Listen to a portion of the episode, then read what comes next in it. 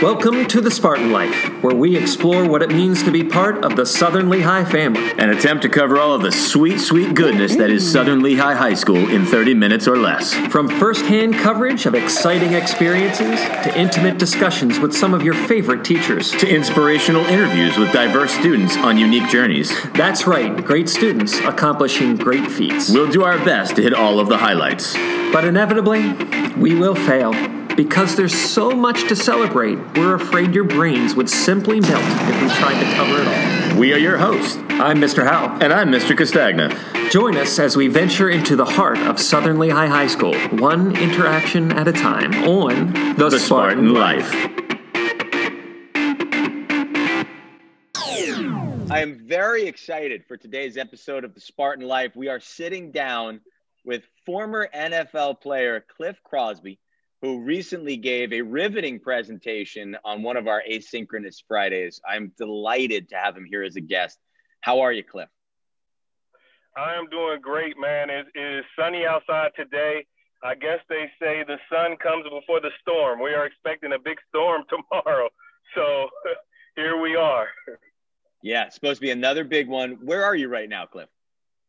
I am in Northern Virginia right now. Um, had to go and work today because of the pending storm. Um, so they wanted us to come in a day early to get some work done in case we are not in work tomorrow. And you you live in the Baltimore area, right? Well, not necessarily the Baltimore area. So I live in the DMV. The DMV stands for DC, Maryland, Virginia, but that doesn't include Baltimore. Oh, okay, okay. Baltimore you're- is on the outskirts of the DMV, which is weird, right? So when someone says Maryland, the first thing you think of is Baltimore. yeah, I'm I'm a Maryland boy. I grew up in Western Maryland, uh, in the Hagerstown area. So um, I, oh, okay. Yeah. So I'm a big like down in the area there, you know, grew up a, Yeah. a Baltimore Ravens fan throughout, you know, and, and still root pretty hard for them. So Right, right, right. So you are actually considered outside of the DMV, way out there in Hagerstown. way outside. That's right. In the boonies, Yeah. some would say there. That. Yeah. Well, at the end of your presentation, Cliff, uh, I had so many questions I wanted to ask you. I found it to be so engaging and rich and so honest. Uh, and I thought it'd be really helpful for our students if we had a little one on one time. And uh, here are the things that I wanted to know about. You have Okay. this four part philosophy, and a big part of it is, you know, one of the pillars of it is to get involved. And as a young man, you faced tremendous adversity, right? A story that I think many of our students could not relate to in a literal way. That we've all faced adversity. I think we all kind of, you know, our jaws hit the floor. But Mhm. you didn't respond to that adversity like many people do, where a lot of people are faced with adversity and they and they fold. You know, it Mhm. cripples them. They can't overcome it. You almost, Uh-huh. it seems like, immediately took it as a challenge and turned a negative into a positive. And you explain, you know, hey, you follow these four steps, you can do it too. But so Mhm. many people, so many people don't.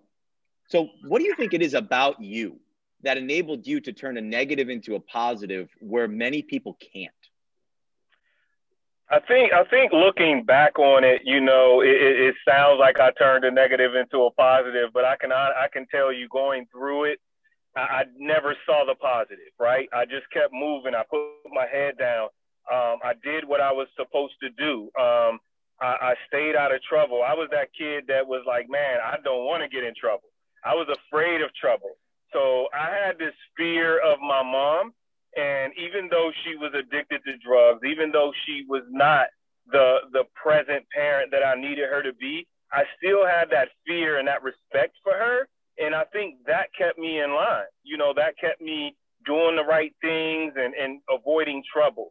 Um, the other thing I did was whenever someone told me I, I couldn't do something or the odds were stacked against me, it was like a challenge to me. And I did take it as a challenge. And I said, okay, I'm going to prove to that person or persons that I can do it and I can succeed. Do you think that's just part of your natural personality? Uh, was it part of where you grew up? Uh, that that idea of like meeting a challenge head on, uh, or that that fear of getting in trouble? I do. I do. I, I don't think you you acquire that. I don't think you learn that. I think some of us are just wired in a certain way, and I think unfortunately that was just how I was wired. Um, I was the oldest in my in my family in my household, and my mom always pushed me. She she never accepted anything that I did. She always made it hard for me, and and I think you know to her credit I think it helped me and it shaped me into who I was, and it tapped into that that wiring that I already had. Uh, I remember growing up and having to walk to the grocery store, and if I would get the wrong thing, she would send me back to the grocery store, and I'm like, Mom, but this is this is spaghetti sauce. Why does it have to be the one you want? And so she would make me walk all the way back and get the right one. And so she she always pushed me. Um, I don't think you know I I don't when I think back I don't think it was called pushing me. I think it was just who she was at the time, and she always made it harder on me as being the oldest child. And I think I, I took that under my belt and just always wanted to do the right thing. And I was always trying to please her and get her approval. And I think some of that is what what helped me succeed as well. You talked a lot in your presentation about her struggles, uh, but it certainly sounded like prior to all of that, she had created a foundation for you. Uh, and, and you say, you know, like, unfortunately, it's the way I'm wired. I think it actually it turned out to be very fortunate for you because you were able to face up to this adversity and really make something of your life despite everything stacked against you. Absolutely, because I, I think if I grew up in the same situation and settings that my, my son, I'm 19 year old son, grow up grew up in now, I don't know if I have that same drive. I don't know if I have that same that wiring that I'm talking about. I don't know if it comes rises to the top.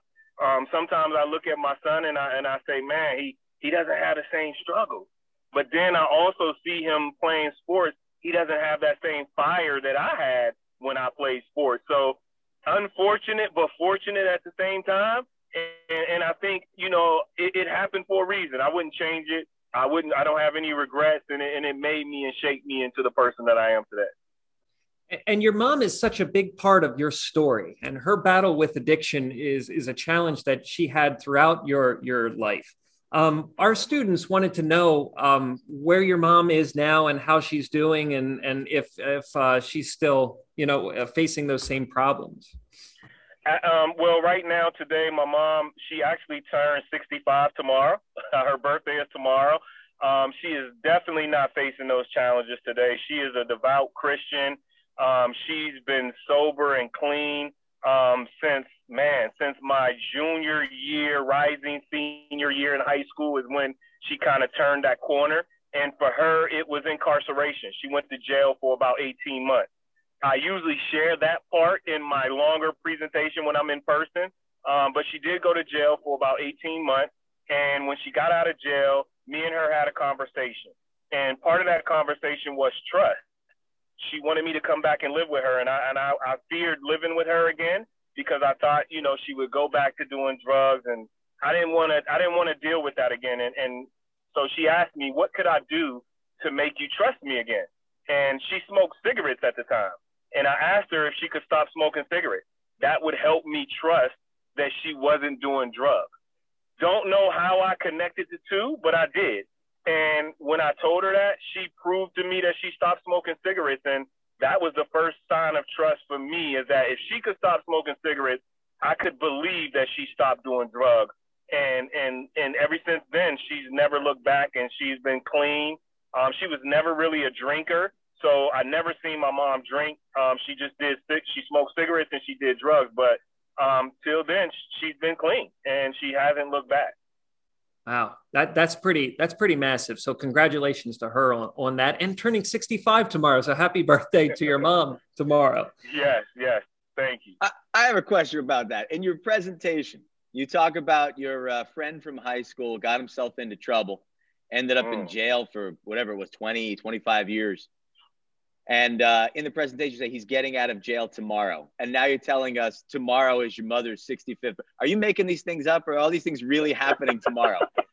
right. My mom's birthday is February 18th. So she is turning 65. Trust me. My pocketbook will not make that up because she is expecting a gift. Um, my friend who got out of jail the day before that, pre, he got out February 6th, I believe it was and I still haven't spoke to him. And it's funny because I'm not on social media right now, I'm taking a break from social media. I have been since November. Um, just you know, with the Black Lives Matter, the elections, the protests, it was just a lot going on. And for me, I took a break. So with my friend getting out of jail, I actually just got a message the other day from someone who knows that he's my friend. And they said, man, I know you're happy your friend is getting out of jail and this and that. And I said, man, you know what? I said, I don't know him anymore. I said, he went to jail when I was 16. It's, I'm 46 now. Like, I don't know him. He doesn't know me. And so for me, it's like I'm allowing him to take his time. We'll reconnect at some point, but for me, I need to see where his headspace is. Mm-hmm. I need to see how he readjusts to coming back into the community and reentry. And because I'm in a great space and I really don't want anybody to come in that space to disrupt my growth. And so for me, he, I still see him as a friend. I still see him as that 17 year old when he went to jail, but I don't know this new person. So I need to figure out who that new person is and, and he comes up uh, as well as part of your story as being um, very impactful and just you, you, ran with him the one day and then the next time you said no I, you know i, I don't want to have anything to do with that uh, particular situation anymore. And, and you have that as part of your story. Um, one of the things that our students wanted to know as well is what advice would you give them in in trying to separate themselves from negative people and negative circumstances in their life you know, Ryan, that's a, that's a, that's a tough question because you know it's hard as young people. As adults, it's easy for us to do that, right? Because we understand energy, we understand negative and positive, and we have great discernment as adults because we have lived through some things. But as young people, that's very difficult for them to separate. Um, but for me, the only advice I would say is is just you know when you get a gut feeling and you think something could go wrong, you think it's the wrong thing, you think it's bad, you probably need to trust yourself and trust your instinct because nine times out of 10, you're not wrong. Your feeling that you're feeling is there for a reason. And you have to be able to understand and identify when you feel that way. And I think that's the biggest thing. When I was in that car with him, as I said in that story, I knew I shouldn't have been in that car. I knew I shouldn't have skipped school. But at the same time, I was trying to be cool. I was trying to run with the older kids. And really, I was a best friend to his younger brother. But I watched him and I was like, man, I want to hang out with him one day. I want to see what it's like to be in his world. And once I got in his world, I was like, man, this is not the place for me. So you talk about, you know, trusting your instincts and these feelings that you have. When you went to Erie Cathedral Prep, do I have the name of that school mm-hmm. right? Is that right? Yep, Erie Cathedral Prep. Yep. So part you only lasted, I think you said four days. Mm-hmm. And part of the problem you said was that it was predominantly white. And yep. in your own words, you felt like people uh, accepted you and respected you, yep. but it didn't feel mm-hmm. right to you. And you even resisted right. some advocacy from you know the lunch lady. In the moment when you found out the phrase is real, there's no such thing as a free lunch. Uh, you know, right. she extended a hand and tried to help, and you resisted it. Now, part of our problem here at Southern Lehigh is you pretty much described our demographics. We are predominantly white as a staff, we are predominantly white as a student body. And uh-huh. I, I, uh-huh. think we're very well intentioned. So, uh-huh. from your perspective, what could a predominantly white staff and a predominantly white student body do to make uh-huh. someone in a position like yours feel more comfortable, feel more a part of the community? Um, so so here here's my answer. I think at that time there was nothing that staff could do. There was nothing they could say to me. There was nothing they could do to me because everything was internal, right? Because of my home situation, I was suffering from low self-esteem. It, it, I had no confidence in myself. So because I had so much low self-esteem and low confidence in myself, going outside of a community that couldn't, that I felt could not understand that, was very difficult. And like I said, it was nothing that they could really say to me at that time to make me feel comfortable. The only thing that would make me feel comfortable is when I was playing that sport, when I was on the basketball court. That was the only time I felt like I was I fit in or I felt better about myself. But just walking around each day, it just felt out of place. Now, one thing I can say to staff or or to to you all to make someone like myself feel comfortable is really just get to know them just try to understand them, try to ask them as many questions as you can without feeling intrusive.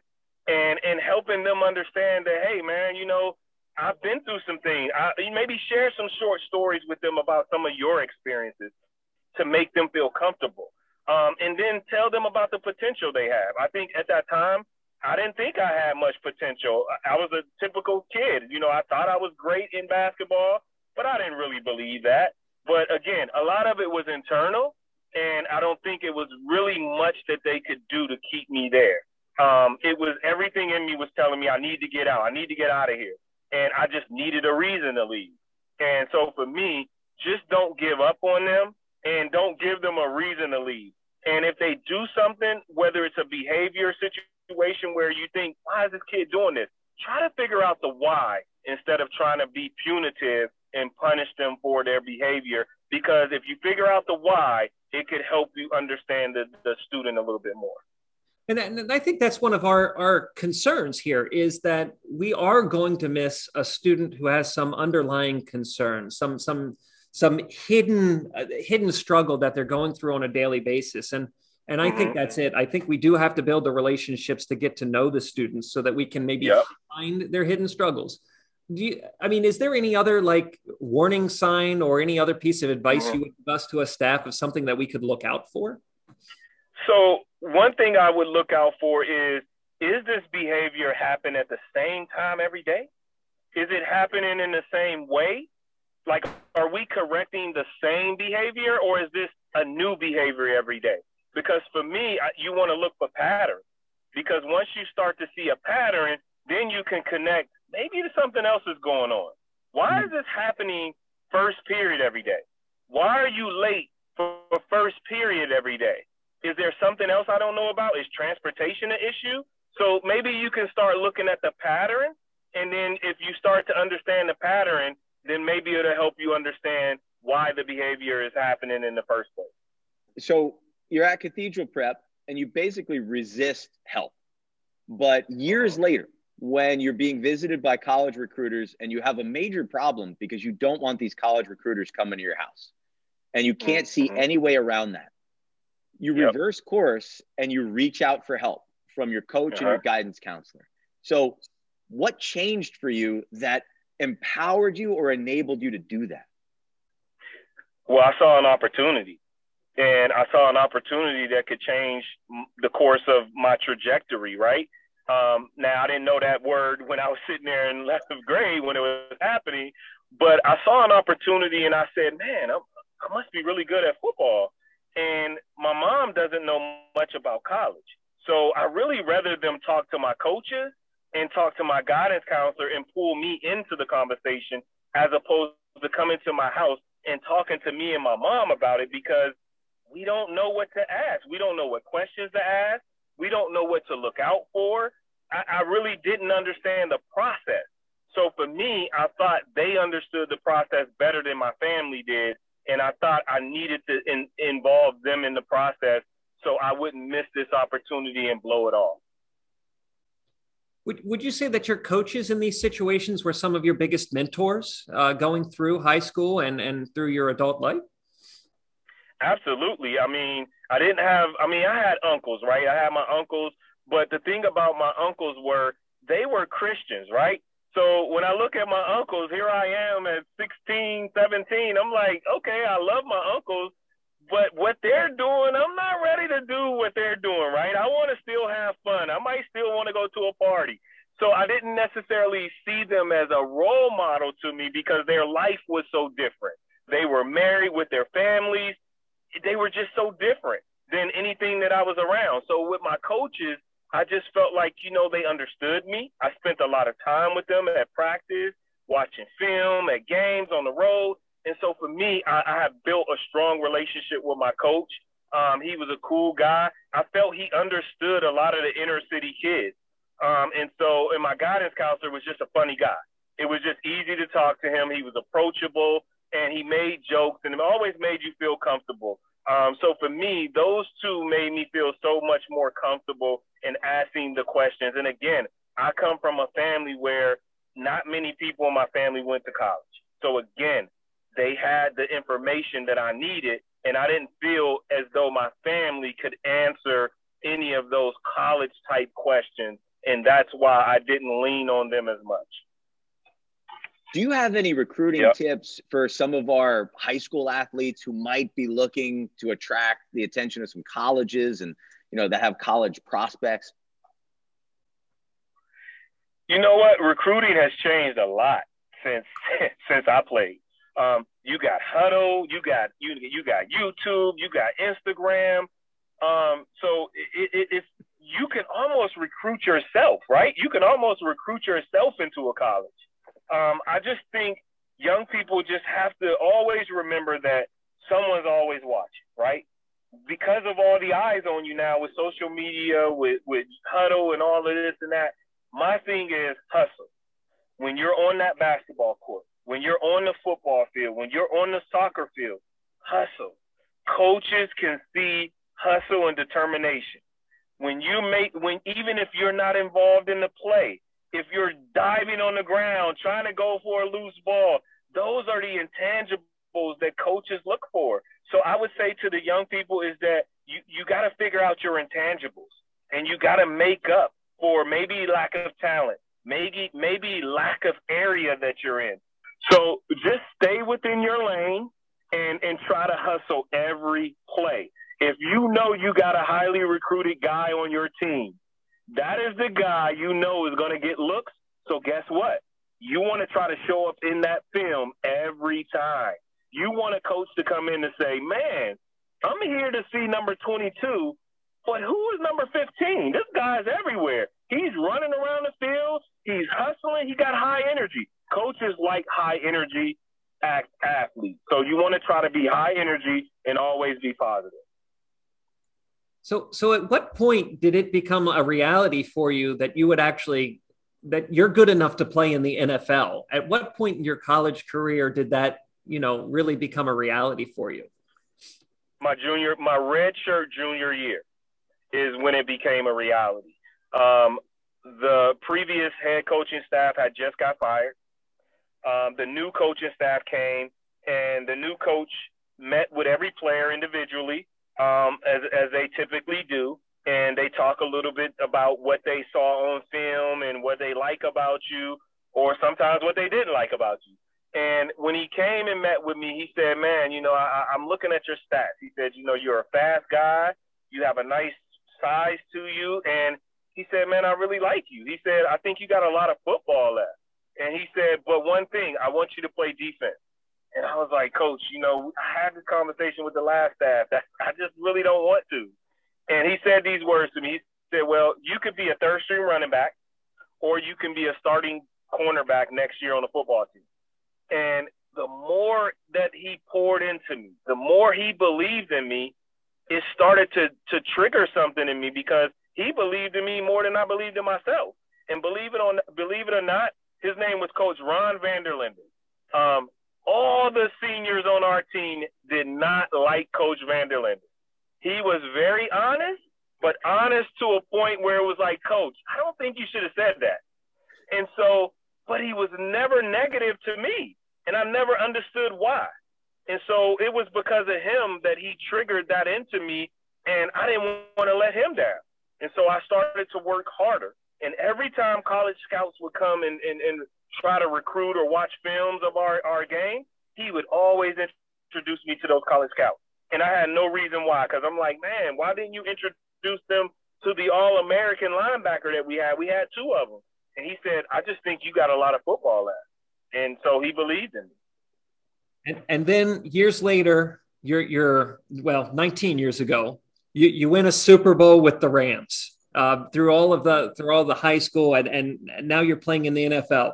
Um, mm-hmm. I guess I guess we're curious what you've been doing in the last 19 years. Has it been a lot of reaching out like this, telling your story, and and uh, you know uh, helping out teenagers uh, so that they don't repeat mistakes that perhaps uh, you've had? Absolutely. So I would say the last 13 years have been this this type of work. Um, prior to that, I would say, you know, what I'll, I'll, tell you what it looked like. That transition was difficult um, because when I stopped playing, um, of course, I had some bitterness of, hey, I still got some good years left. Why don't Why don't this team want to sign me back? So I had some bitterness toward the Indianapolis Colts, the Kansas City Chiefs, and I just felt like, man, they just got rid of me. I can still run a little bit. Maybe I can't run a 4 3 anymore, but I can run a 4 4 or 4 5. And so I had a little bit of that going on, a little woe is me, because I wasn't ready to retire from the NFL, but I was forced to retire. Um, and so what happened is, Ryan, is that I, I started working at a homeless shelter as a program manager. And that is where I did my college internship.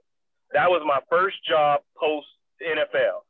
And I, I will tell you this that was a humbling experience because once I got there, I saw the way those people were living and, and the things that they had to deal with each day.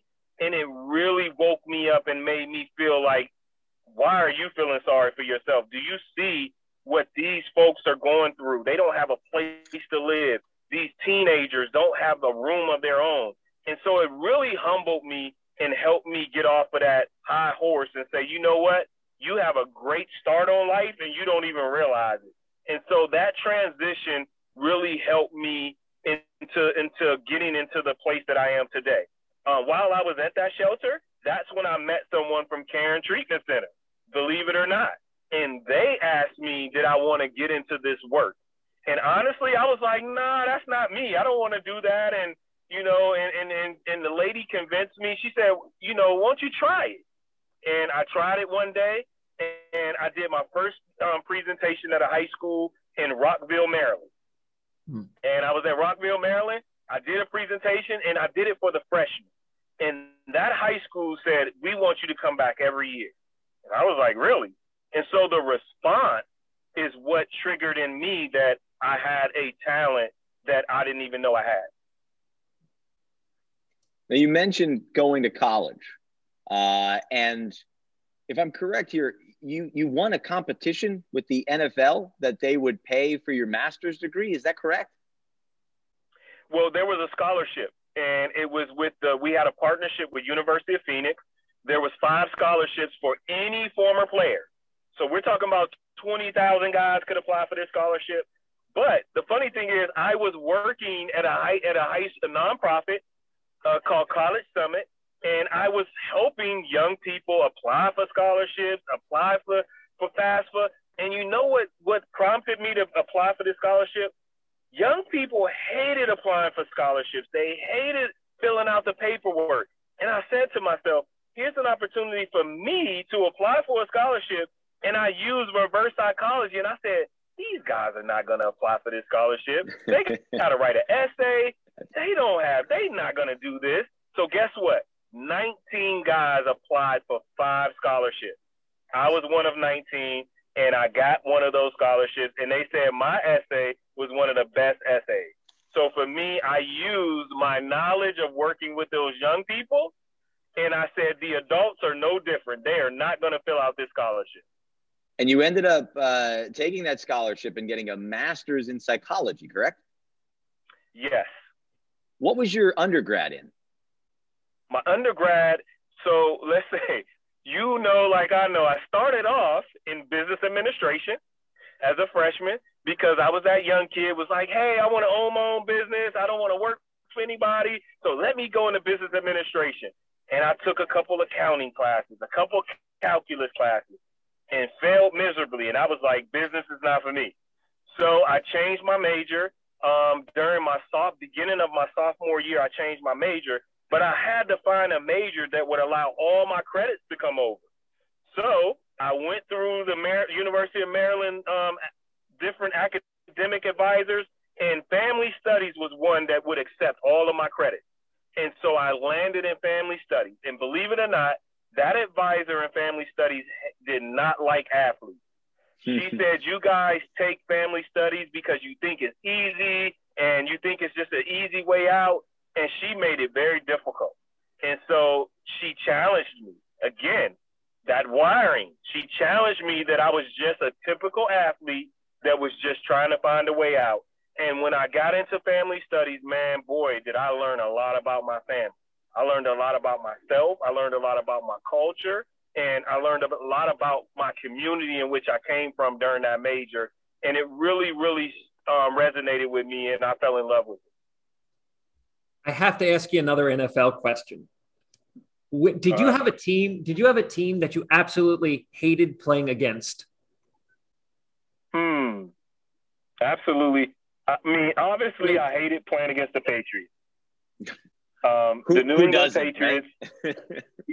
right, right. They they're so good. They're so well coached, um, and you you always knew you're the underdog against them. So it's like, man, I hate going up against them. Um, and more importantly, I hated going up against them in their home stadium in December, in January. It's the worst time of the year. And that and they play, you know, Christmas music and they got the fireplace playing on you know, they got a, a picture of a fireplace and the fans are out there in t-shirts and we're freezing. So the New England Patriots was one of those teams that I hated to play against because they were just so good. And we knew as when I played for the Colts, we couldn't make mistakes. Any mistakes they would capitalize on. Right. Now, now the other end of that, do you have a teammate that you loved to play with? Like hmm. Teammates that I love to play with. I would say my, my, my well, my team that I'm the closest with, unfortunate fortunate enough, is the St. Louis Rams. I am so close with that Super Bowl team, um, and I only played one and a half seasons with them. But I played five seasons with the Colts, but I'm closer with my Rams team because of that bond. Mm-hmm. However, the teammates that I played with the most that I liked was Edgerrin James. Um, he was a guy, and still to this day, he is the same guy that I met when I got to the Colts. He's the same guy today. If I text him right now, he responds and he comes through. So for me, he was one of my favorite teammates because he really didn't see himself as that superstar. He saw himself as just another guy on the team. He worked hard. Well, let's say work. He, his work hard is not like me and your work hard, right? so he was just a down to earth guy. I hung out with him a lot of times. And whenever we came across young people, when I say young people, you know, high school kids or middle school kids, he always bought them something. Whether we were at 7 Eleven or whether we were at the mall, he would say, Hey, hey, young guys, come on, come over here. Just pick out whatever you want. And he would let them get something. And you'd be surprised the things that they would pick out when he says that. And I'm looking at them like, he said, pick out anything you want, and you just want a pack of gum today? That's it? So Edgerrin James is one of those guys, man, that I really, really enjoy playing with, and, and he was a true, he was a true team team player. All right, I don't know if you've had this experience, but as a teacher, I can't watch movies about teachers because they get everything about teaching completely wrong. But I love sports movies. So I was curious. Mm-hmm. There are sports movies I like that might be completely inaccurate. Which football movies get it right? So you ever seen The Rock in the show? Um, the game is it the game? I think it is. Rock. The Rock plays on a show. I think it airs on HBO. I can't remember the oh, name of it. Yeah, I got it. It's Ballers. Ballers. Ballers. Love yeah. Ballers. Right. I think a lot. Of course, they they overdo some things and over exaggerate some things. But to be honest, some of the things in that movie that's depicted is very accurate. Um, from the way he talks to the players and tries to get them to understand their future. And they're so young and rich, and they're like, no, man, I got it together. And as soon as they fall into a bad place, who do they call? The Rock. Hey, can you come get me out of this bad situation? Um, and he's a former, in the movie, he's a former player himself who has turned into an agent. So he understands the player and he's trying to give them the knowledge, but at the same time, his era is different than the era they're growing up in. So the two worlds are always colliding. But that movie is depicted very good, and I and I like that movie a lot because it really does has a lot of accuracy to it. Was that your experience too, as a young guy coming from very little, suddenly making a, a big paycheck? Was that difficult to get used to? Um, it, it was it was difficult to get used. The part that was difficult was trying to find balance in helping people who you know where you came from and you don't want to feel like you forgot where you came from or you forgot the struggle, but then helping them also understand that, hey, this is not going to last forever. And I have to protect my savings and my future. So trying to find that balance was very difficult. It took maybe two years to figure that balance out. And and you know how I found that balance? a friend of mine that played on my team, his name was Idrees Bashir. He went to the University of Tennessee and he played safety. I called his phone one day because we were on our way to the airport for a game, and I was um, either giving him a ride or he was, or I was riding with him. I couldn't remember, but his voicemail said this. Never, I, I'm not lying. His voicemail said, "Hey, I'm not available. If you're asking for money, the answer is no. but if you're not, I'll give you a call back tomorrow." And I said, "Wow."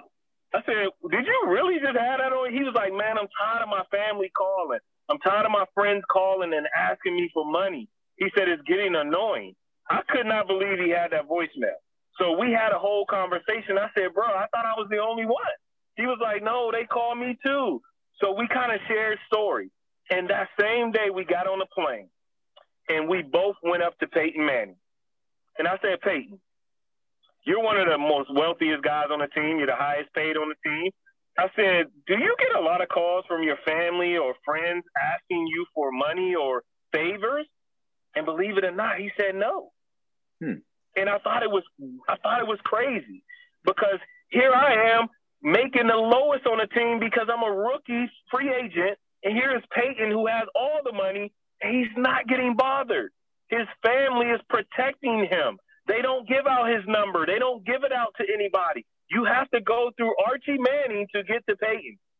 And so for me, I thought that was crazy because it, it just didn't make sense. And so for me, that helped me figure that balance out and how to protect myself. Yeah. So we're also name dropping now. So I got to ask Peyton Manning, is Peyton Manning as good a dude as they say is? Good guy? He's a great guy.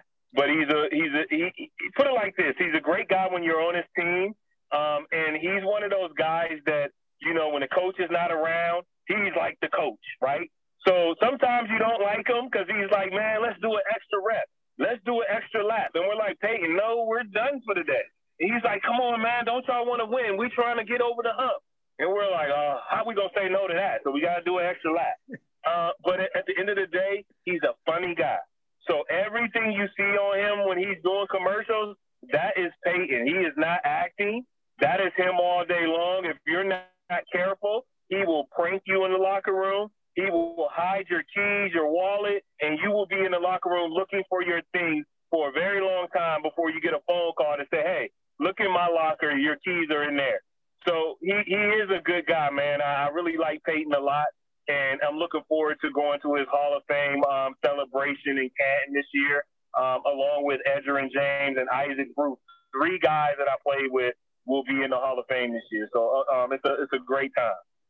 You talk about Peyton Manning pushing you to go that extra mile, and you've always been a guy who faces up to a challenge, right? You know, you see a challenge and you say, "Challenge accepted." You rise to it.